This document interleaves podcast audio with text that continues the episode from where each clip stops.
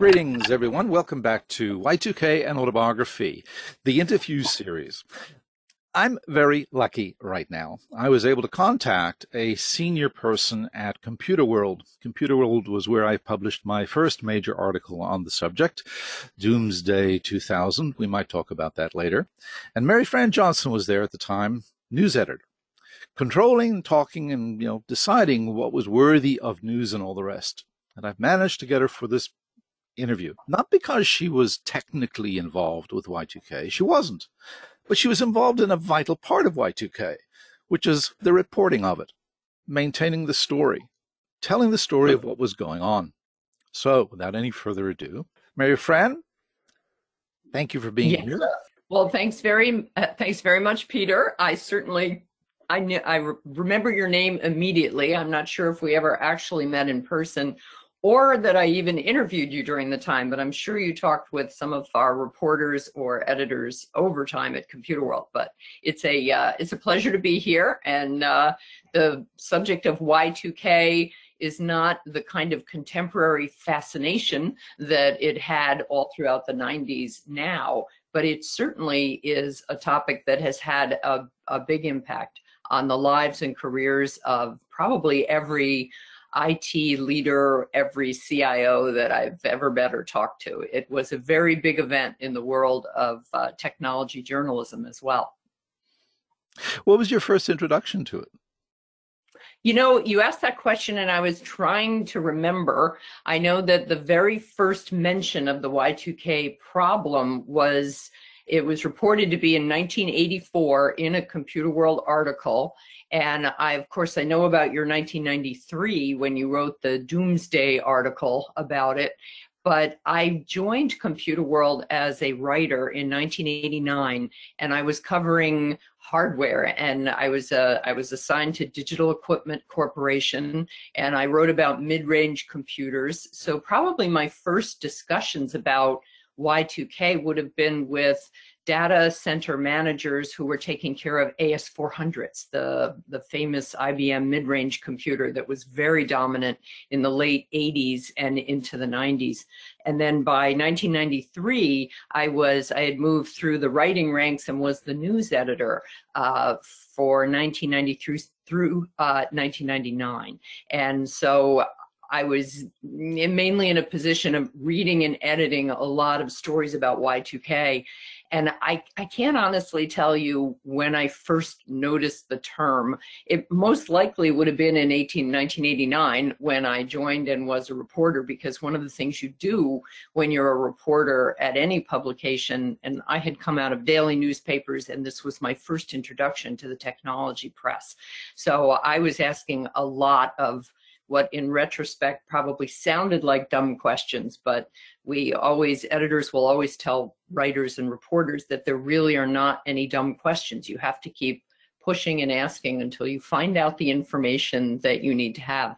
So I'm sure that I asked people questions about it, and it was from a, from a reporting, especially a technology news and reporting perspective, it was always a big story. So it was a story in, but it was a story that joined dozens of others um, along the along the way. And of course, by the late nineties, it was a dominant, such a dominant story in not just the technology press, but the business and the mainstream media as well, because it just, there was something inherently fascinating about, you know, the doomsday and the end of the world kind of scenarios that were going on. So it, it it's it's hard to, to say what, when was the first moment you ever heard about it, because it always seemed to be part of the environment of what we were. If you were writing about technology during the nineties, you were probably talking to people about it, mentioning it, asking them how they were dealing with the problem and what kind of budget um, attention was being paid to it. So it was, I don't want to say it was wallpaper, because there were so many interesting stories going on. And the, the thing that was kind of neat about Y two K was the story got better and more interesting as you went on through the decade. So in the early nineties, it was just kind of one of the passel. But as we got to the late nineties, of course, it became quite the, quite a dominating story. As early as the mid nineteen seventies, people were pointing out that there was a year two thousand problem. The, the term Y two K didn't come up until later. Uh, right. And when I handed in my article and the editor I handed it to, I have the email, the, the letter in front of me. It wasn't an email. It was a letter back in the day uh, wow. from Larry Dix. And I sure. have the actual submission in front of me. The four mm-hmm. titles that I had selected was Crisis in the Year two thousand. Uh, that was one. Time and Dates, Wait for No Man. Uh, the philosophical uh, approach there. Well, yeah. No, the philosophic, you know, philosophical approach doesn't come till the next one. An hour destroys them, Seneca's quote. And then These Are the Times. Those are my four titles. And then you guys came back with, no, no, no, no, Peter, those, those aren't grabby enough. We, we need to do something. Punch it up, punch it up. And you came back with Doomsday two thousand. Well, there you go. Well, this is why everybody needs editors, Peter. I've never had a title published. mm-hmm. I've had articles, thousands of articles, but never a title. Okay, when it started, I mean, look, you mentioned that it was a fascinating story. I think part of the fascination came from the fact that it was so simple to understand. I mean, it was so simple, easy to describe. We use two digits rather than four, and that means when it gets to two thousand, it'll represent it as zero zero. And that was it.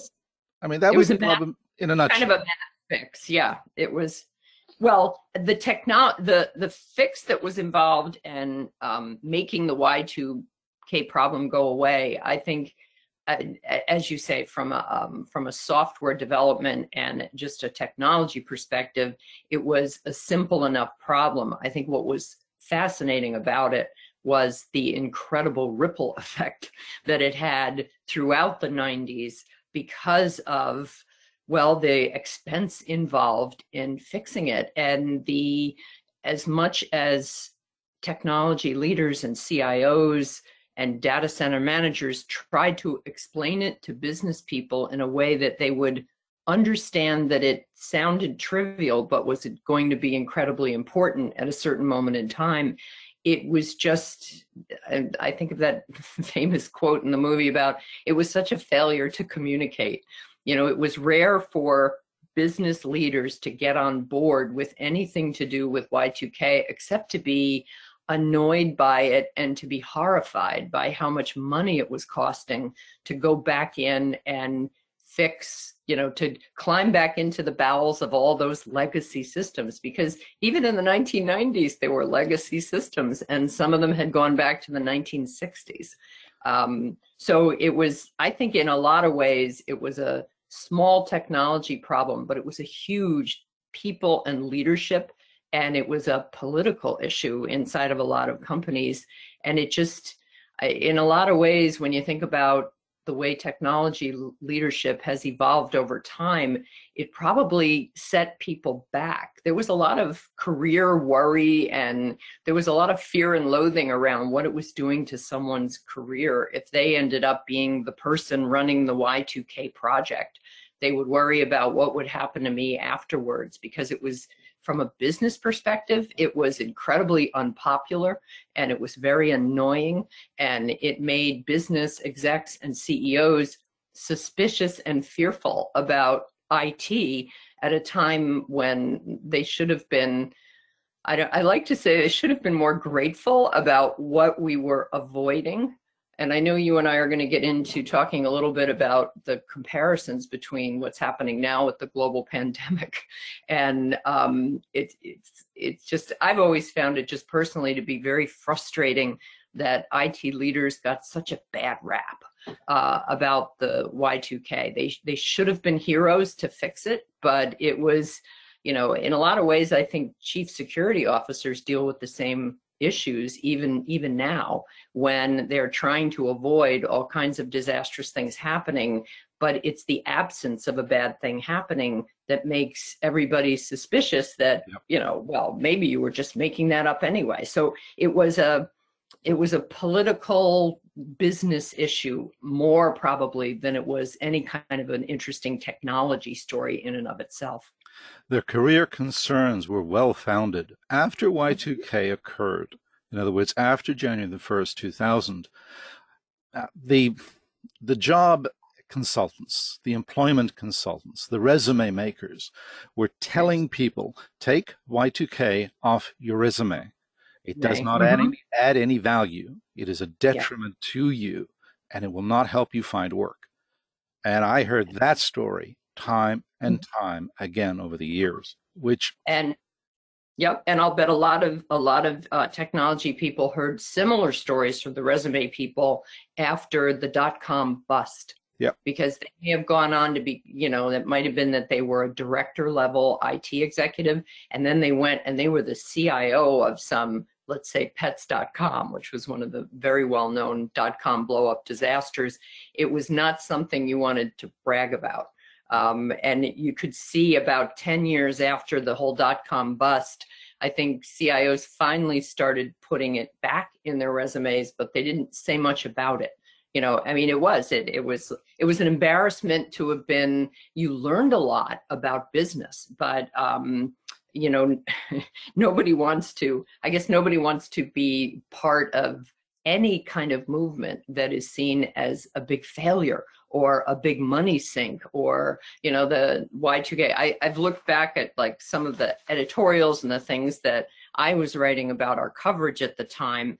And we were so very hopeful. And oh, I, it seems foolishly optimistic now, because I know that um, I wrote about the fact that, you know, in one of my editorials about how connections forged between I T and the business side have never been stronger. And I'm not, I'm not sure what I was smoking when I wrote that.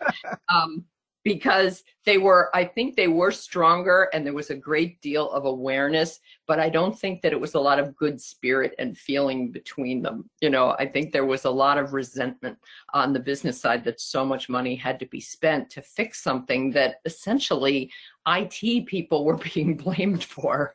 So yep. it's, uh, so it was good to come to an end of the Y two K days, and we had some, um, one of my uh, favorite C I Os in the world um, was Dick Hudson at uh, Global Marine. In fact, I spent um, Y two K the, the um, evening, the, tur the turnover night, midnight on ninety-nine, I spent in uh, Dick's data center down in Houston. And he wrote an article for us afterwards that was, you know, very upbeat, and he was writing about, you know, pat yourself on the back, and we did, you know, we did such a great job. And, you know, he wrote, he said, the, the year two thousand's here, and so are we. The sky didn't fall. Mankind continued to function. We did it. Pat yourself on the back. And I, I, I love the tone of that, and I love the feeling behind it, but it wasn't, I don't think it was the way anybody felt outside the technology industry. Agreed. How did, look, for the reader, some of the listeners have no idea who Computer World was at the time. Talk a little bit about the, the impact of the magazine itself on the I T mm-hmm. industry and the importance of it. Yes. I was, um, the Computer World was a, uh, it was the Bible of the growing technology industry, um, founded in nineteen sixty-six. By Patrick McGovern, who, it was a family, essentially the McGovern family owned um, the publication for most of its existence. It's only a few years ago that I D G, the I D G was um, uh, purchased by an, another entity, but it was a family owned business. And um, Pat McGovern was one of, uh, he was uh, he was a giant, and he was he was a big guy. He was like six foot five, very very tall. He was one of those C E Os that, if I had to list my top three most impressive favorite C E O people in the world, Pat McGovern would be number one on the list. He was a wonderful support for journalists. He had started Computer World. Um, and then the year later, he started International Data Corp, I D C, and he was very determined to be, uh, to bring journalistic standards, kind of a New York Times level, Washington Post level um, attention to reporting on the technology industry. And for at least forty years of its existence, Um, Computer World was the best known and most read publication in the industry. And I, I still run into, I still all the time run into uh, chief information officers and leading executives in technology who tell me how they they grew up reading Computer World, and and that was what they, it, it was, you, you called it a magazine. It was originally um, a, a news weekly. And so it was produced very much like a newspaper. You know, we had, you started on your story on Monday, and by Wednesday evening, you were turning it in for editing on Thursday, and then on Friday, we would ship to the printer. And I know that I was, I was the news editor for uh, the, between nineteen ninety-three and ninety-nine, and the, um, I'm sorry, nineteen ninety-six and ninety-nine, and the Um, intensity that went into producing that weekly issue was enormous. I mean, we had, I had a staff of, there was a, a staff of seventy-five people in the editorial department. We had at least twenty-six reporters um, assigned to different areas of the industry. And it was this enormous, I always thought it was quite beautiful, but I'm completely biased there. But it was a big broadsheet uh, magazine, and it just, every, you couldn't go into any C I O's or any I T executive's office without seeing copies of it laying around on the table, very much the way you would see the Wall Street Journal laying around on the C E O's desk. And it was enormously influential. And it was, and the, the nineties, all throughout the nineties was pretty much, the eighties and nineties were really the heyday of technology publishing. There was a tremendous amount of competition. There were a number of other publications. Information Week is one everyone will recognize. Um, P C Week was absolutely huge during that time.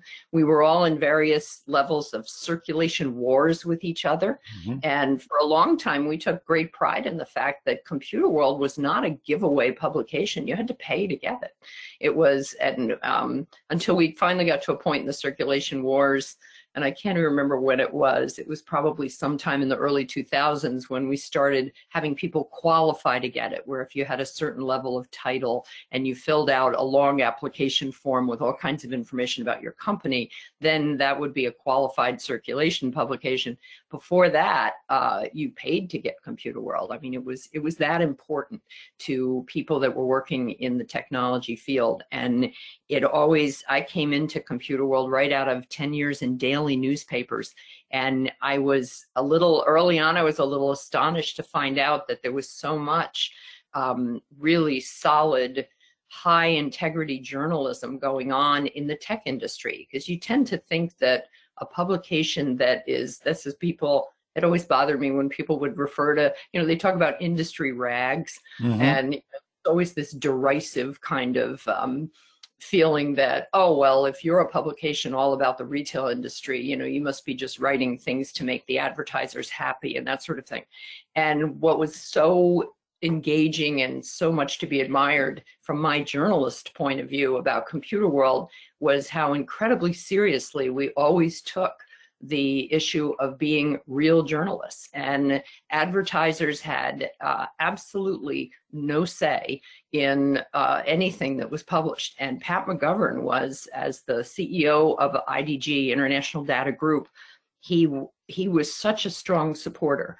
There was a, a time when uh, we tangled, and I was the executive editor, I think, at that time, and we had tangled with one of the very big software companies. And there were a lot of front page stories being written about how they were essentially kind of, well, they were holding a lot of their mainframe user customers at gunpoint and charging them, you know, essentially outrageous maintenance fees and that sort of thing. And we wrote a lot about this, and the advert and the company at the time, the tech vendor at the time, got absolutely furious and pulled all of its advertising, not just at Computer World U S, but actually around the world. At one point, there were fifty-five different international country versions of Computer World. Compu- you talk to the editors at the time of Computer World Germany or Computer World Sweden or Computer World. Um, we, we were never in England, but we were everywhere else. Right. And um, this particular angry tech vendor pulled all the advertising worldwide. I remember. And it, it was huge. I mean, yeah. It was a very huge number, probably, you know, maybe it was ninety thousand dollars. I mean, it was something that was just enormous. And I remember I got, the publisher was an absolute, the, the, the, the head of sales was an absolute wreck about what had happened. And I think probably fearful for that job at the time. And a lot of editors, I mean, if, if you weren't a publication with a lot of integrity, that would have been the end of the editor. They would have just thrown you out. But what Pat McGovern did was he, he was famous for something called rainbow memos, where he basically sent you this. He had a rainbow because he was a big believer that the best was yet to come. And that you would get, when you got a rainbow memo, memo from the chairman of I D G, you put it up in your cubicle. It was a very impressive thing to have. And Pat McGovern sent me, as the editor of Computer World at the time, a rainbow memo congratulating us on doing such a good job for our users and yeah. for our readers, for the people that relied on Computer World to bring them, you know, the best information they could about the technology industry. He was he was demonstrably proud of the fact, and he really didn't care about the fact that an advertiser went off in a huff. And of course, a few months later, the same advertiser came back. Of course, and they did. It was just so. Of course, they did. Yes, mm-hmm. and. Um, It was, it, we were just, we just took it so very seriously. And uh, to this day, that that feeling about reporting truly on technology and not being influenced by advertisers, that holds true. computer world dot com is still a wonderful provider of news and information for the technology field. And, and I D G it, is still out there. We're, none of us are as big as we were. You know, the publications all stopped printing. And, um, but I, I still run into um, C I Os and I T people that were longtime readers of Computer World, and and they miss it. And you know, it's but but don't we all? You know, we can yeah, all look all back. Do. We something in the nineties that, that we really miss and wish was just the same. And the industry has changed enormously in the last twenty years, especially. But um, it's it's kind of hard to. It's hard to say too much about what a big deal and what an influential public publication Computer World was at the time, because it yeah, at the time, at the time the Doomsday article came out, the subscription, the circulation numbers, I think, were three hundred and sixty thousand. Yes. I remember that because that was part of my decision to write there, and I have something in front of me that may be of interest. I have mm-hmm. my letter of acceptance for that article arrived at. at my home on August the twentieth, nineteen ninety-three. And I had to respond to it. That would have taken me another day or two. Uh, it may have been done by mail. I may have faxed it, but it doesn't look like a fax. So from August the twentieth, the article was printed and in at my hand on September the sixth. So sixteen days from, Peter, we want the article, to three hundred sixty thousand copies of it, and in all the other magazines around the world, et cetera.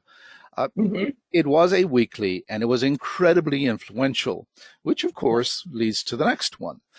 You mm-hmm. see, what, what Computer World sees Y two K. Now, journalism would say, okay, or we're going to report on this. In other words, the impartial reporter. But you also have all this influence. So the question is, did you see it as something to report? Or did some point did it change and you wanted to get your spoke in as well, that you were going to get behind Y two K as something we needed to take care of? Well, that's an interesting question, because I think for the, I would say for about eighty to ninety percent of it, um, the way Computer World viewed it, it was, it was an ongoing story. It was extremely important. It was something that needed to be explored and reported and investigated from every angle. On the influence part of it, there was the fact that it was so diffuse. It wasn't like it was just a problem with Microsoft or just a problem with a particular industry, like just being suffered by retailers. It was, it was a worldwide issue. And I'm not sure, when I look at the word influence, I, I tend to think of things like, well, would anything we write change someone's, would, would it change someone's mind on it? Maybe if they had better information than they were getting somewhere else, maybe it would influence that way. But we, and when we editorialized about it, um, it was, mostly in a position of what, what I guess I would think of as advocacy journalism on the part of the I T executives and the people that were working to solve the problem.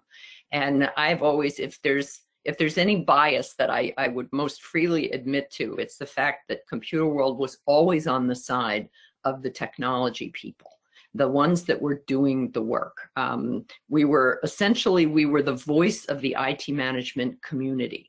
And, um, you know, we've, they've, I don't even know what the new motto is. Publications and websites always have, you know, and um, there's a theme essentially to what you're doing. And I know for a long time, our theme at Computer World was the voice of I T management. And, but it, um, so I, I guess I would answer that question as it was most, mostly, mostly all of the time, it was something to report and to, to do well, to get as much information as possible, to make it digestible and understandable.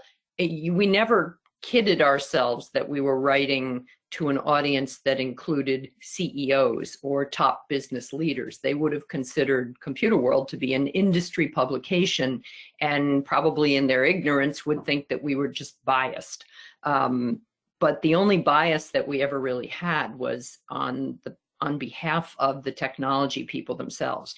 And I've been, and this, as I said, this is a bias I freely admit to. I have been a Uh, someone who is impressed by and been a fan of I T leaders and the tough jobs they do for, um, well, for my entire tech journalism career. I just think there are, there are so many well, there are so many well-educated, well-meaning, really smart people that get, go into I T. And one of the problems over the years has been they often are the smartest people in the room, but they have to be careful that they don't show that too much because there's a certain amount of, of fear and intimidation on the part of uh, people that don't understand as much about technology. And, it, you know, it's the, I remember one of our, our C I Os at Computer World at the time was complaining to me once about being in one of the big executive meetings. And he said every time the projector wouldn't work, they would turn to him and they'd say, well, can't you do something about that? And he'd say, no, I have no idea why it doesn't. Let me call, you know, the help desk. Let me get one of our people to come and do it. There was always this feeling that, you know, the tech leaders were some sort of, you know, they were the math whiz uh, in the room, and they would treat them like that, like a function. So, you know, in terms of influencing, I think what we probably what we hope to do most of all was to keep educating people about why this was a real problem, what was being done about it, what companies were spending on it. Uh, when I look at our coverage of it, um, we did a whole series where we took, uh, we were, it was called the uh, Year two thousand Chronicles, and we followed six different companies for, I think, I think we started it three years before the date change over. It went on for a really long time. Um, my friend Julia King was one of the writers on this, Gary Anthus, uh, Tom Hoffman. There were, we essentially put, I wrote several stories and followed one of the co- companies too. We put our best writers on it to stay in touch with companies like Merrill Lynch and the Canadian Imperial Bank of Commerce and Nabisco. Uh, they were just three of the ones, and we wrote regular stories about how they were solving this problem. So, and but I don't think of that as an influencing kind of move. That's really just in-depth reporting. Right. Um, so that's that's a very that's a long-winded and complex answer to a question. Were we trying to report on it or influence it? And I, I would just have to say mostly we were reporting on it, and the influence that we hoped to wield was helping the business world understand a little bit better about the kind of work that was being done by the people in the trenches, by the C I Os, uh, to fix this problem, which honestly wasn't their fault to begin with. Right. But they got they got saddled they got saddled with fixing it. And the more they explained about the problem, the more I think probably on the business side, there everybody's eyes glazed over. You're recounting my entire history. Am I really? Oh, absolutely. Absolutely. Uh, I mean, the, the story of this is it, is my story. From, from the beginning, it was, you, you, you've got to be kidding me. And then it was, you know, how dare you bring this, and then how dare you be responsible? And then for a short, short period of time, uh, hurry up and get it fixed. And yeah, and, end, why, why we and that feeling of like, why are we still talking about this? Didn't you people fix it yet? I mean, there yeah. was there was feeling like that, because I know when we did um, those six companies that we followed, I mentioned one of them was Nabisco, and we were interviewing on a regular basis the the man who was the um, vice president of enterprise supply chain systems. And when we finally talked with him after we finally got over the date change, and it was the year two thousand, and the way he described it, he said it was a big yawn. Everything had been scripted out. We took it step by step. There were virtually no surprises other than we executed faster than we thought we could. And I love that quote, because I feel like it is the story of I T leadership, right? In a single quote. It's like we figured out the problem. You know, I T... I T Uh, I T executives are linear thinkers. Many of them are engineers by training. They suss out the problem. You know, this Nabisco executive pointed out, he said the smooth sailing of moving over into the year two thousand was attributed to three years of careful planning and good project management. Um, and the fact that the, the, the P R around Y two K didn't exactly land on the side of C I Os and I T leaders, that, you know, again, that comes back to the, the problem with communication about this, about how the things, I think a lot of I T leaders learned out of this whole experience, better ways to tell their story and to get business people on their sides. Um, I know our big hope at the time, and I wrote about this myself a few times, it looks looks foolishly optimistic looking back at it twenty years ago. But the hope was that, okay, finally, the business leaders would realize how strategic and important, you know, uh, technology and what we were doing with our community, how important that was to business. But at the time that this was going on, com computers and technology was still seen as, you know, it was a back office function, and it was not a front office strategy. And uh, oh, how that has changed, right? When we think about today and the incredible salvation that the technology leadership has essentially brought to companies as we're dealing with this global pandemic. I think everybody's got the religion now, but uh, trying trying to convince them to believe it then, uh, that was that was more of an uphill climb. So. I, a number of people have sort of pointed out that Y two K was a coming of age for the business leaders. Up until then, I T was, like you said, a backroom function that they didn't really understand how much they depended upon Y two K. Sorry, how much they depended upon computer systems. Along yes, comes Y two K, and all of a sudden, it's being pushed into their face. You know, you have no choice but to take care of this. Here's why. And it, that was a long discussion that we had to well, have with the business people. Here, well, and here's why something that you didn't really know about, and once you heard it explained to you, it seemed pretty damn simple. You know, oh, it, the date field has got a nineteen at the front of it. And, you know, the, the whole thing about the, the two and the four thing, it, it sounded like a geeky little math problem that you could just type in a few commands and it would solve itself. And yet, tell me again why our company has to spend five million dollars fixing this, fifty million dollars fixing it. Yep. Um, it was one of the uh, companies we followed throughout this time was Union Pacific. And we were um, regularly interviewing the year two thousand project manager. And this was at the time they were a nine billion dollar rail company. And we have uh, quoted this gentleman saying that we had nearly five million dollars for contingencies that we didn't need.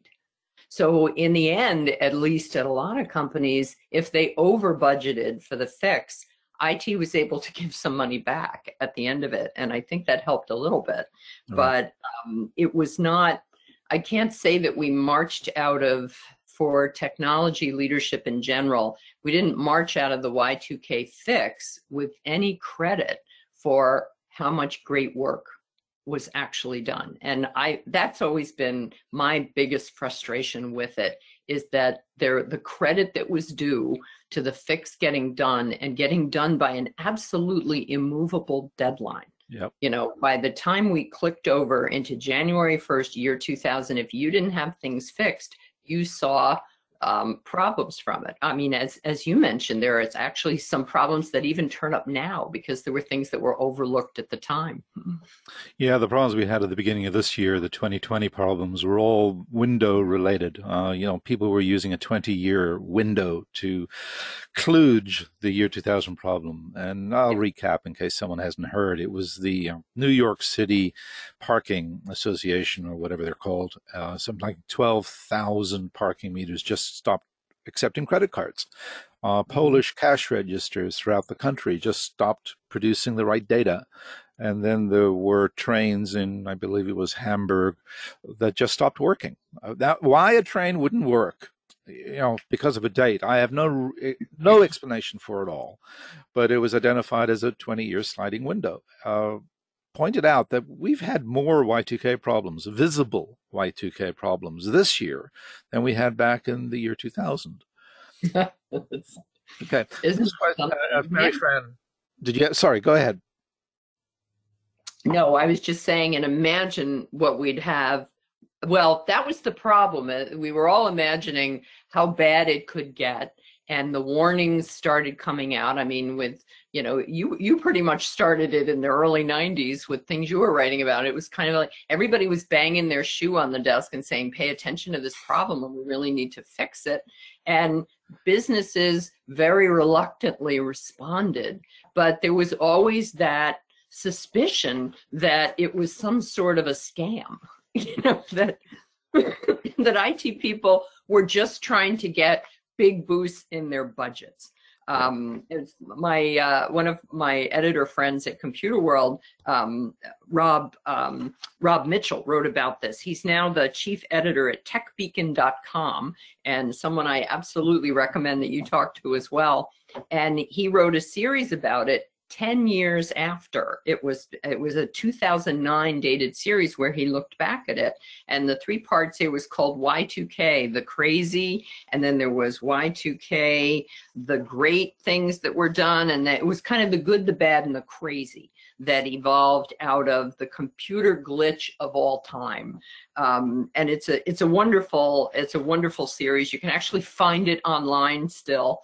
Um, and he wrote about whether, you know, the, all the, I guess, the overblown worries about it, um, that, you know, much of it, he points out that much of the I T activity leading up to it was drudge work. It was patching systems and upgrading things. And the people that got kind of nutty about it were managers, were people further up the chain who, you know, had a rudimentary understanding of what was involved, and it was probably explained to them many times why it was going to cost so much money to fix it. Um, but it just, you know, over time, everybody went back and they said, huh, that was a whole big nothing that happened. And it was so maddening because the nothing that happened was because of all the work that was done. Uh, it, it's given me a, a much deeper um, appreciation and understanding of the problem that industries like insurance have when they're trying to sell somebody on, you know, or or computer security people. They're trying to sell an expenditure for something that will probably not happen if you do the right things, but if you don't, there, there could be this disaster. So here's your insurance against that. And it's that, it's that imaginary aspect of it about all the things that might go wrong, but then there's always the person thinking, well, but it might not, you know, yep. but But who wanted to gamble on that? I, one of the stories I saw about like all the Wall Street firms, we interviewed a lot of the executives that we had talked to. You know, we made many fast friends over those few years before the date change. And when we went back and talked to them, especially C I Os of the Wall Street firms, they didn't have an, a single iota of doubt that it was incredibly necessary work and that, yeah, nobody really appreciated how much it saved. But everybody, everybody who understood the technology issues and the problems involved, they know that we dodged a huge bullet. But it was convincing other people that didn't hear the gun go off, that didn't watch the bullet go by, uh, convincing them that it was something that was a heroic effort that really paid off, that I think has been, that's been a lifetime frustration uh, for people that were technology in technology leadership positions at the time. Well, there's a news article that came out just the other day that mm-hmm. compared Y two K as a hoax to the QAnon conspiracies. They're putting them in the same category.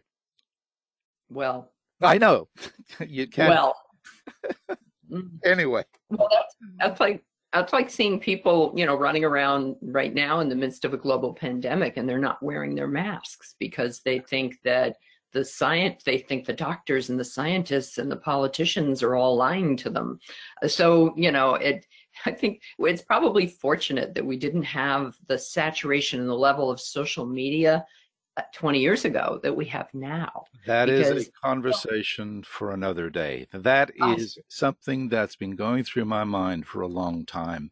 We couldn't I, have done Y two K without the internet, but if we were trying to do it today, oh, I think the Lord. noise level would outweigh and hide any signal that would be able to put through. That's probably, that's probably a pretty good observation. So, because instead of calling it a hoax, people would, you know, there would be the conspiracy people that would essentially call it fake news. Yeah. And, you know, and Computer World would have been smeared with that. They would have been, oh, Computer World, they're fake news. Because, you know, we do, we live in a time when politicians can refer to the New York Times as a purveyor of fake news. So yes, thank God we didn't have the social media then that we have now. Right. Let's move on to a, a better time of Y two K. What were you doing on New Year's Eve? I was hanging out in a data center with my dear friend, and he's unfortunately the late Dick Hudson. He passed away in twenty sixteen, but he was the C I O of Global Marine, and he invited me down to uh, spend the evening in the data center with uh, his staff, and they were the um, essentially their their their. It all went perfectly. Uh, the evening was kind of a big uh, was a was a, a big non-event, um, and but I, it was it was actually rather brave and courageous of uh, Dick, my C I O friend there at Global Marine, to allow me to come down and spend the time with them, because apparently afterwards, when his senior management found out, they didn't realize that he was going to have a reporter from Computer World in his data center. And apparently they were, there was a little bit of backlash about it, but uh, Dick, Dick survived quite well and, and went on to spend a number of additional years working for Global Marine. Um, it was, you know, it was essentially everything went perfectly. At one point, Dick said that the evening was going to be a big disappointment um, for lawyers and journalists, because there was very little to write about and there was nobody to sue afterwards. And he wrote a, um, he said, the lawyers and the journalists are having a really bad day, nothing to write about and no one to sue. And I wrote about it in an editorial where I quoted Dick, because he, he says, I'm going home to sleep, the sleep of the saved and the thankful. He was quoting Winston Churchill. Mm-hmm. When we pack up and leave tonight, it's all over. And it was, all the systems were working, all the email was working. And um, Global Marine was actually, it was located, um, they, it was a global company. And so, in fact, they, um, they were able to tell they, their first live connection that tested successfully came from the, the famous Glo, uh, Glomar Explorer spy ship. And it was, at the time, it was a Global Marine deep water drilling ship in the South Atlantic Sea off the coast of Nigeria. And the international headquarters were in The Hague in the Netherlands. And once that The, once the guy running those systems gave everybody the two thumbs up and everything was a go, it kind of rolled across the world, um, you know, clicking through just fine. And um, so it was um, an hour or so before it finished rolling through. They're in the central time zone in Houston. Um, I was part of a bunch of executives that gathered to watch the ball drop in New York Times Square. And, um, you know, we were... We were kind of, we were sipping mineral water and toasting each other with it. It was sort of, everybody was tired by that, that point. It was just, and I, I wrote you know, I did reports from the data center, and it was much the same story at every other data center around the world where the work was done appropriately. And I, I think the industry took the problem seriously enough that you never really heard. I mean, there were no companies that I, and you would probably know this better than, much better than I would, Peter, but there were no companies that just shrugged it off as a hoax and didn't do anything. So you, you, you didn't have companies that collapsed and folded because all of a sudden, you know, the life's blood of their, their, um, their businesses suddenly didn't work anymore. Um, everybody, everybody knuckled down and fixed the problem, and they complained about it. They complained about it afterwards. Um, there are some exceptions, and it's not so much companies, and it's something I have to address, and I, I've, I've addressed it before, the, the problem of Italy. You know, the perception at the time was that Italy hadn't done anything. Now, the perception is a little bit wrong, and I'll get into that in a future podcast, but Italy didn't have any problems worth noting. And that fed into it was all a hoax. Now, I'm not going to get into it now. That's a full hour discussion, but I'll be doing it in the future podcast, and I will be addressing it because we made some mistakes in how we judged what was going on in Italy. Um, the, the, a short summary, we created software here. In other words, we have legacy systems in North America. Mm-hmm. Italy didn't really get involved in computers at the legacy system time. They came in later and bought packaged software. Uh-huh. Which had already been. Software is a different problem than legacy pro software. So yes, that's something I have to address. Package, package software is something that has been created by another company, whereas legacy systems was that there was a lot of handcrafted code that was exactly. essentially the problem there.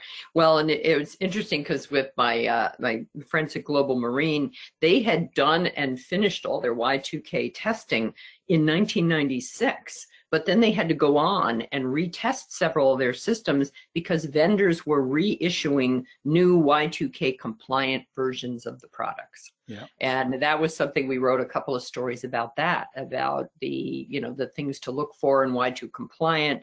There were some, there were some I T groups that got, you know, probably a little carried away with themselves and wanted to, you know, do things like put stickers on everything, Y two K compliant stickers. It was, yep. you know, there, there was a time when it was just very much on, on everybody's mind. And it was, you know, and I'm, I'm sure there are a whole bunch. I try, when I think back to the late nineties and I try to think of what were the big issues going into year two thousand from my perspective, because I was deep into the journalistic side of the computer industry, um, it was the biggest story. I mean, it over, and, and while we paid, you know, I think in one of my editorials, I said there was never, um, there was never another story that had so much ink.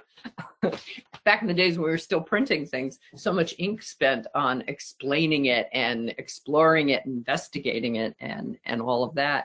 And for I T organizations, for the last two to three years of the nineties decade, that was, it was the big black hole that sucked all the I T budget into it. Yeah. And I, we, we wrote stories about, you know, no other projects got done. Uh, and of course, then right after year two thousand, pretty much we, we had, everyone stumbled into the dot-com boom. And there was all that giddy excitement. And then the big crash after that.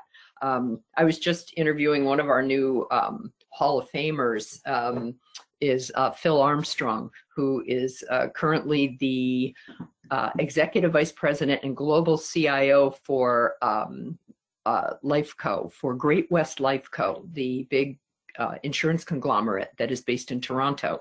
And we did an interview for um, our upcoming, one of um, I D G's upcoming virtual events, where I've interviewed a couple of C I O one hundred Innovation Award winners and also some of our Hall of Fame, this year's crop of the Hall of Fame. And when Phil and I were talking about uh, the way the relationship between business leadership and, and technology leadership has grown and changed over the time, he mentioned, he brought up Y two K and the dot-com boom, but we were talking about it pretty much in the it, from the viewpoint of here's where things that kind of stomped on the reputation of I T leaders and made business people and strategists, business strategists, made them suspicious about technology leadership. And, you know, both of us were bemoaning the fact that it, it took so long to kind to get past that. Yeah. Um, that's, and I know we're going to talk a little bit um, more as well about how different it is now that all of the digital transformation work that technology leaders have done have quite literally saved companies uh, now that we're in a pandemic. You know, the I heard so many stories of C I Os who within a five or even, you know, ten day period were able to suddenly send multiple tens of thousands of people home and to work at home, and the companies didn't miss a beat. Mm-hmm. In fact, some companies are actually uh, going to come out even a little stronger, and we're discovering all kinds of new things about um, what the work-life balance and what that does to it and all that sort of thing. So, yep. Uh, we've been talking about telecommuting for ages. I mean, people have been pushing it for so long. It has so many benefits and mm-hmm. tremendous reluctance of people to even experiment yeah. with it. Well, COVID forced us into it, and lo and behold, a lot of the stuff that we were talking about is, mm-hmm. is real. Uh, the the yes. very least of which is fewer traffic jams. You know, it's just I know, I know. It's just it it it has been a life-changing event for everybody in some degree somehow.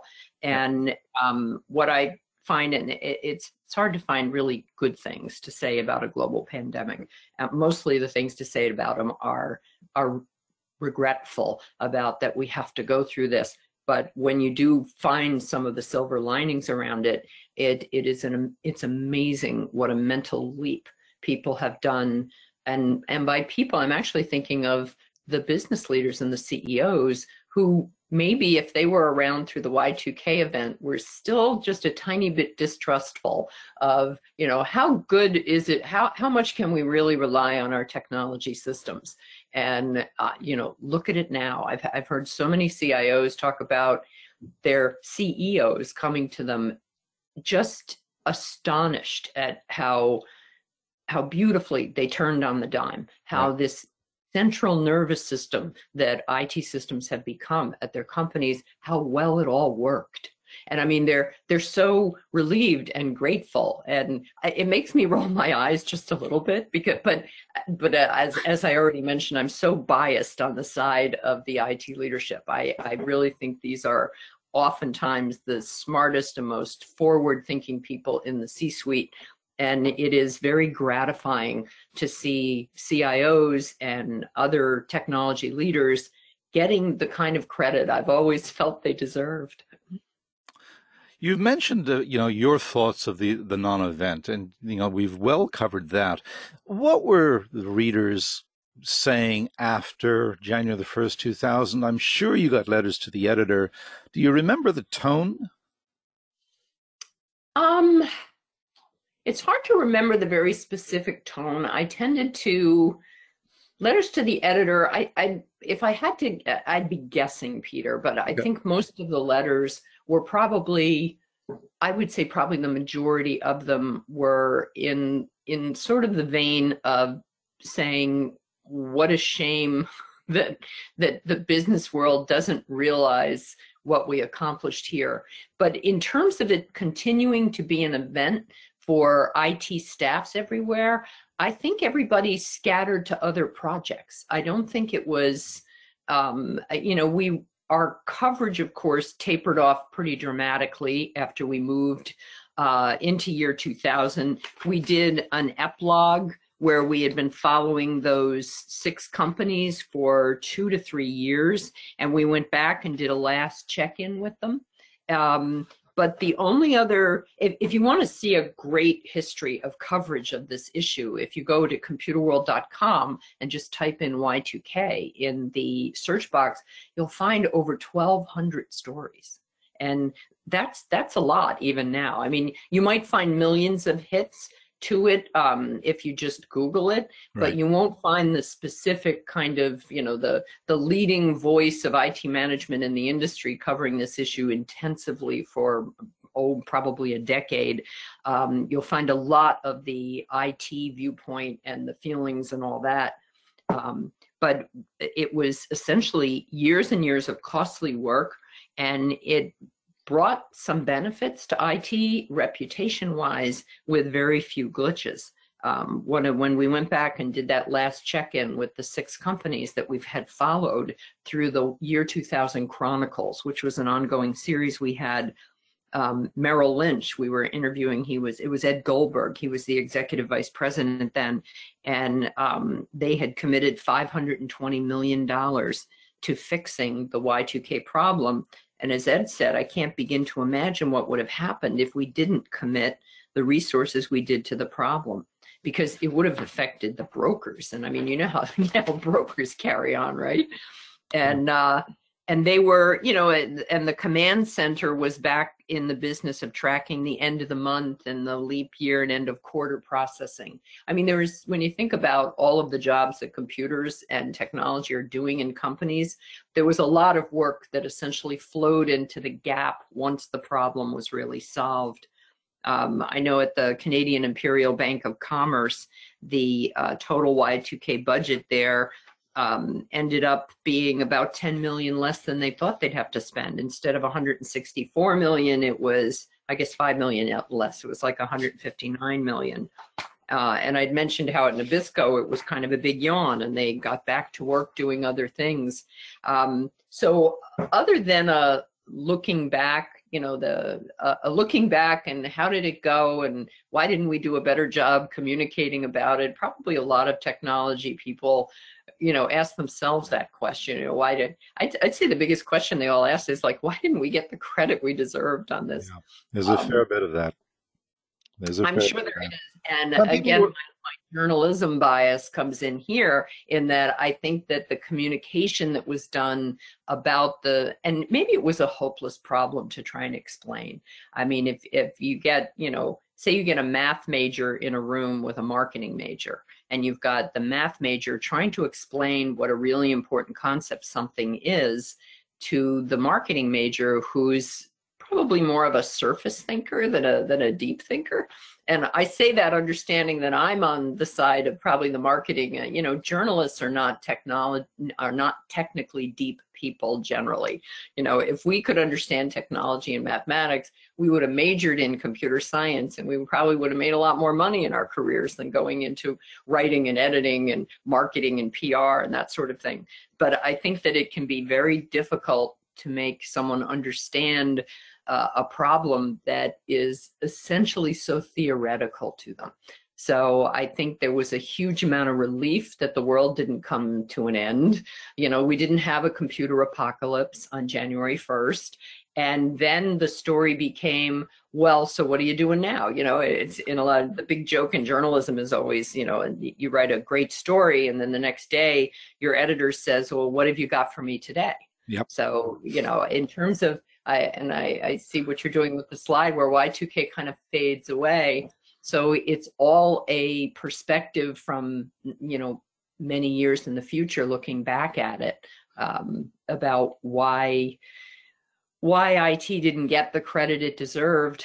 It could have been the problem itself was just so annoying to business. It could have been a communications issue.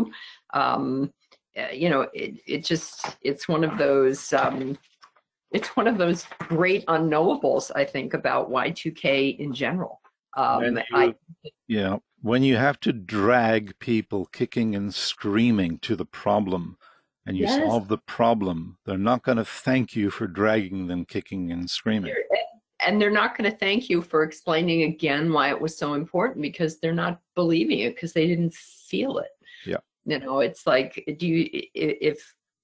If a year ago we had tried to sell everyone on, say in the United States, where we're doing a completely wretched job of managing the global pandemic, if we had tried a year ago to sell people on why it was worth increasing everybody's taxes so that we would develop a vaccine against a possible pandemic that could be coming, nobody would go for it. So, and I mean, that may just be, it may be that human beings are just, when you get right down to it, if they can't see it and poke at it and experience it personally, um, it's really hard for them. It's hard for them to get on board. And we mustn't let anything bad happen either. Remember, the in Italy, mm-hmm. there were the uh, earthquake scientists who were yeah. charged for not warning about an earthquake. And yeah. they were convicted. It was overturned yeah. later, but they were charged yeah. and convicted for not mm-hmm. warning people loudly enough. You can't win. You can't win. No, no, you can't win. And that's why when I look back at some of the editorials I was writing at the time, and, you know, I was celebrating the fact that, you know, finally, finally, the business executives understood how strategic I T was really to their companies. And I was, I was twenty years too early with that kind of outlook. It was incredible. It looks very nice. It looks very naive and optimistic right now that um, it was all going to be so great because we got over this big hump, and all you heard was kind of a big harumph from everybody. You get over the hump and you get a harumph, and they're like, um, so that. Uh, and the next question you have coming up here: what did you take away from Y two K? Um, I think I just personally came away with. And, and this has been a conviction of my own that has increased over the years, that the leadership communication and the ability to tell your story and to explain and to bring the business, your user base and your business leaders, to bring them along and to have them be part of the solution and not, you know, just pouring money into I T, that it, a lot of it comes down to leadership ability, to that customer centricity that we hear about so much uh, more now. It, it's it's hard to re, it's hard to relive what it was like twenty years ago when I T was largely, very much largely, a back office function. And one of the things that we've done at, that we did at Computer World, and then uh, when I was the editor-in-chief at C I O Magazine, um, we did state of the C I O research for the past thirteen or fourteen years. And we've been tracking um, things like the way business leaders view I T leaders. And there's always been a gap um, between the business leaders thinking, you know, technology leaders might think, technology is very strategic and a really important thing, and it's number two on our C E O's list of important issues. But if you were to ask the business leaders, they might put it at number seven. You know, there are always other things, you know, that, that whole communication problem with talking in the language of the business and getting them on board with the story of how much technology was really doing for their, their ability to sell, their ability to focus on customers, um, the way that they respond to the market, the things that technology could do in terms of growth and productivity. It's always been uh, up to the technology leaders to prove that to yep. the business leaders. And so that's that's why the leadership branding and communication um, of making sure that C I Os are essentially connecting with the opportunities to do that and to do more of that, that has become something that is, that's been my North Star, I guess, as someone who has been involved um, and involved with and interviewing technology leaders for much of the past twenty plus years.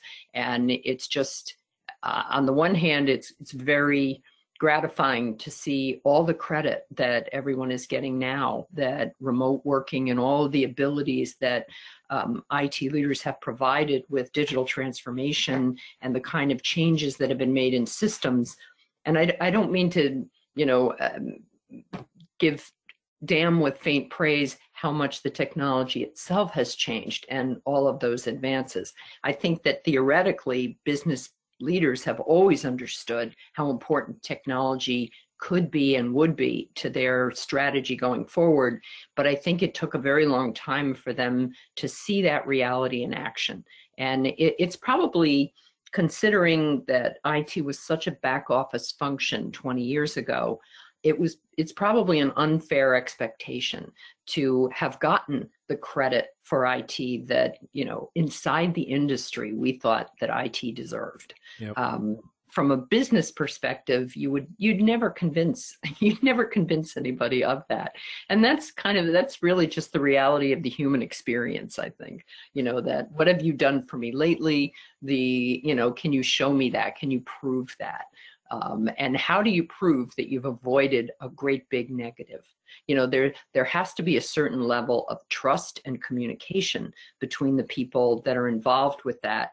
And that trust and communication between technology and business leaders, that has been developing and advancing a great deal over the last twenty years. But it's because there were, had to be a lot of proof points along the way um, for technologists. Yeah, it was never a technical issue from my perspective. From the day, from day one when I started to get involved with this, I knew it was a communications issue. It was going to be, how do we convince the business people? And it had to be the business people because they were the ones with the purse strings. We couldn't mm-hmm. do this on our own. And we had to convince them that because we didn't use four digits, we have to spend one hundred million dollars.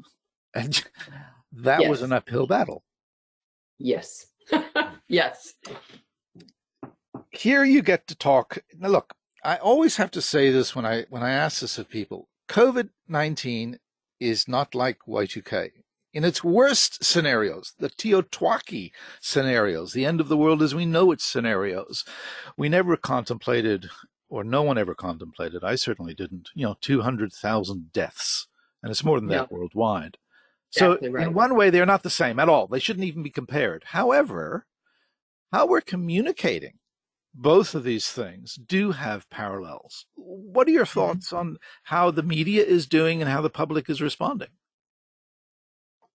It, it's, it's an interesting question because I've found that Y two K as a topic comes up a lot more.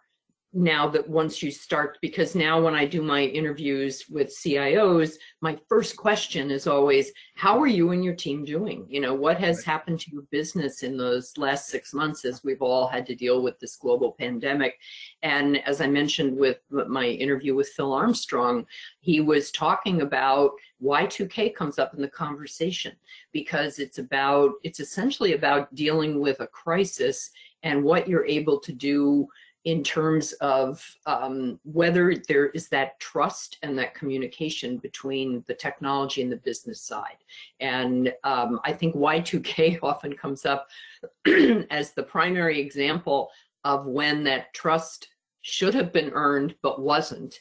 And then the kind of things that got done over the years to get to that trust point. And what we've seen with COVID nineteen, and of course, we won't get into the whole political and health issue discussions around it because you know, you know, there are already books being written about that. Um, but with what we're seeing from a technology leadership standpoint is an enormous daily experience of of proving, of showing, of benefiting uh, from the strategic use of technology and the fact that for the last three to five years, companies invested in all the all the things that technology has done, you know, from a technical and scientific standpoint and all the ways it has, has advanced, that is all come to fruition now. And um, there is more, there's more understanding. There's, I think it's a, a, visceral, a visceral response to how much benefit everyone can see today, right now, and their continued ability in a lot of cases to keep their businesses going because they can manage their workforces remotely and they we can communicate so seamlessly. And there's probably There's probably as many downsides that we could list, especially when you get into social media and the incredible level of noise that there is in the environment today about everything. Um, but the, it, it's interesting the way Y two K keeps coming up as an example of when technology had a big success that somehow made everybody feel like they we were let down. Mm-hmm. You know, there, I think you could probably still find people that would say, we didn't need to spend fifty-two million dollars on that. And, you know, but, but maybe you'd have to drill down and say, well, maybe you wouldn't have spent that much if you didn't hire that outside consulting firm that was charging you three hundred dollars an hour. I, you know, it, it, it all, you know, everything all depends in the end. Um, but the, it, it's also a, it's instructive in a way watching the response to COVID nineteen, where the scientists and the doctors, the information from them about this this horrible, this evil virus, about how in some quarters, some political and and even some, you know, some entire nations have set aside the warnings and said, oh, well, doctors, scientists, we don't really need to wear masks. Right. Um, and then had a terrible surge of it. I know one of the, I think it was Sweden, one of the Nordic countries went through that, where the doctors and scientists recommended that they do, you know, quarantining and lockdown and masks and everything. And they said, we don't think what happened in, say, Italy or what's going on in the United States, that's not going to happen here. And then the, the virus, the virus has outwitted them all. Um, as, As someone who has, as someone who has great respect for technologists, for scientists, for doctors, you know, for for facts, right. you know, for the right. for what science has told us and what science has proved, um, I find it amazing that people will discount um, the expertise and the expert opinions of the scientists and the doctors, and, you know, in the case of I T, the C I Os, you know, the people that really know a lot about this, but. that is, that's very difficult to explain from a human point of view. Um, it's just, you know, you get different, it, it, it as I say, it's inexplicable. Um, and so in a lot of ways, it, there is, you know, we, we talked about the fact, the trust and the communication issues. And I think that we're seeing around the COVID nineteen, a huge lack of trust from big swaths of the population. I, I know that's happening in the United States, and I think it's happened in other countries around the world. And when you have a distrust and a skepticism about what is a real fact and what is, uh, you know, like fake news or right. something someone is making up, um, I think it kind of, it poisons the environment in terms of, uh, of trying to talk about it in any sensible way. And when we look back at Y two K, there was such a distrust that the technology leaders and that, you know, the geeks, you know, the computer engineers and the software experts, that they were somehow trying to benefit themselves and get big influxes of money into their budgets to solve this problem that nobody quite believed. So, you know, that's that's about the only parallel I can really draw between it.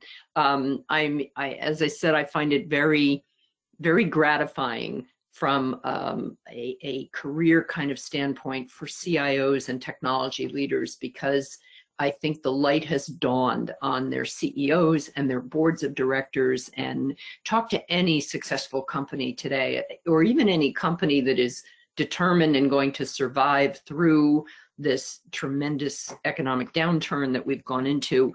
They are going to survive and come out on the other end of it because of the technology underpinning that is there. And in a lot of cases, probably some of those same people that are saving the companies right now, they may have been the same people that were on someone's team twenty years ago, fixing the Y two K problem and getting no credit for it. So I, I really like, yeah, I think there, there's a lot of, a lot of us are still around, you know, that were involved in Y two K, even though I was just on the media and journalism end of it.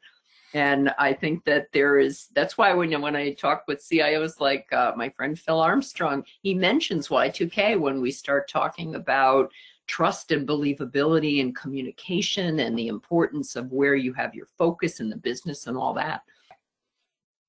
Folks, I, I want to thank Mary Fran so much for coming on board to, to give a perspective from the journalism side. I mean, I T world depended upon computer world. It really did. If, for those of you who never knew the magazine, it would come by once a week And there were issues. I have a few that weigh three or four pounds. uh, and it came out fast. You know, it was always up to date. The things you were reading were the things that happened almost yesterday. And it was vital to the industry at the time. Mary Fran, thank you very, very much for coming on board. Mary Fran is now the C E O founder of Mary Fran Johnson Media, L L C, and she has something to tell us about a podcast series that she's doing. She is host of I D G's C I O Leadership Live. Tell us a little bit about it. Sure, I'm happy to, Peter, but I do want to point out Computer World, the magazine, actually is gone in print, but computer world dot com is still a very lively and informative entity. So is C I O dot com. I uh, am still involved in, I write a uh, column on board called Boardroom Bound for my friends at C I O dot com. And I know many people that are still around at computer world dot com. So I would encourage anyone who's following technology news and news about I T leadership to make sure you're getting any of the the numerous newsletters that are produced there.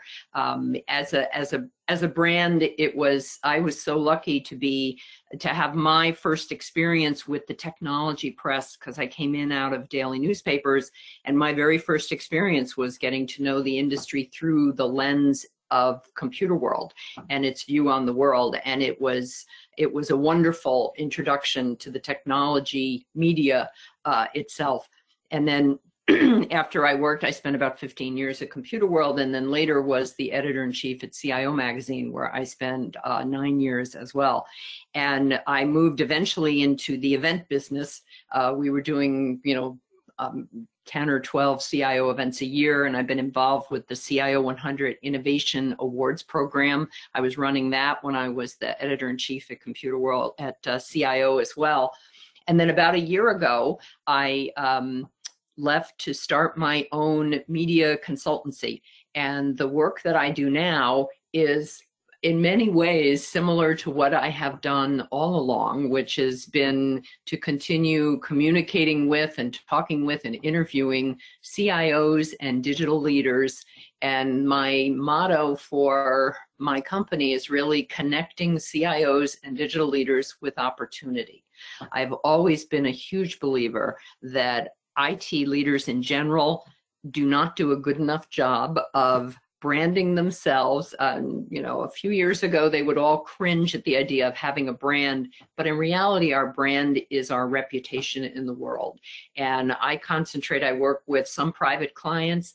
I write a regular column now, Boardroom Bound for C I O dot com, which is all about digital governance and the influence that C I Os can and should be having in the boardroom, both on one side of the boardroom table as part of the C E O's senior leadership team, but also on the other side as future board directors themselves. Uh, in fact, my next column is going to be about why C I Os shouldn't wait for retirement before they start getting into board, uh, pursuing a board seat. And then my, um, probably my favorite project that I'm still working on, uh, twice a month, I am the host of I D G's C I O Leadership Live. And it is an hour long video interview series that is also posted as a podcast. So if you Google C I O Leadership Live, you will indeed find it on all your favorite podcast platforms. And over the last almost three years now, I've interviewed more than fifty C I Os in great depth. And we talk about everything from, from innovation uh, to business strategy to um, how they are staffing up, what they are, how they are solving their talent challenges, where they see technology heading. Um, I have always been a very unabashed supporter of C I Os and of digital leadership in general, because I'm just I'm convinced that that they need uh, they need to keep getting their story out. And so any way that I can help them communicate with business leaders is something I'm always interested in. So the um, the fundamental, uh, I've essentially created my, you know, my my own media consultancy is really just to continue working for the benefit of chief information officers and I T leaders and throughout the Global two thousand. And I feel I've had such a very, uh, very entertaining and fascinating and wonderful career working in the technology media press and being part of so many C I Os' conversations. And it is just, I feel like Computer World and C I O Magazine have always been essentially the, the wind beneath the wings of I T leaders throughout North America and beyond. And it is just, it's always a privilege to continue to get C I O leaders and C I Os and I T leaders to get them Um, on stage when we can all get back together in person. Uh, I've done a whole lot of stage moderating over the years. Now, these days, I'm doing a lot of virtual interviews. And um, but the um, the most, I think the most entertaining and sustaining thing that I'm doing right now is staying in touch with um, hundreds and hundreds of chief information officers and I T leaders throughout the country. And it's been uh, absolutely, it was a great privilege to be part of the media empire of Computer World and C I O Magazine. And so that's essentially what I've I've built my consultancy around is um, I like to show up and say, I, I love C I Os and I'm here to help. I'm here to help them communicate. And uh, I've really appreciated having the chance to talk to you about all this, Peter. I had to go back and do a bit of research to try and remember what was happening twenty years ago. But I do think that there are a lot of very interesting parallels when we think about how far I T leadership has come in those last, uh, in the last twenty years, and how uh, lucky that I have always been to be just part of that journey and to just be, be hanging out with them. So thanks so much for having me, having me here today. Mary Fran, thank you so much for coming on board and helping increase I T, you know, the value of I T involvement in organizations. It is appreciated. Folks, this has been one of the interviews from the Y two K and Autobiography podcast series. I've decided to make it available on the podcast itself as well as in the on-demand area.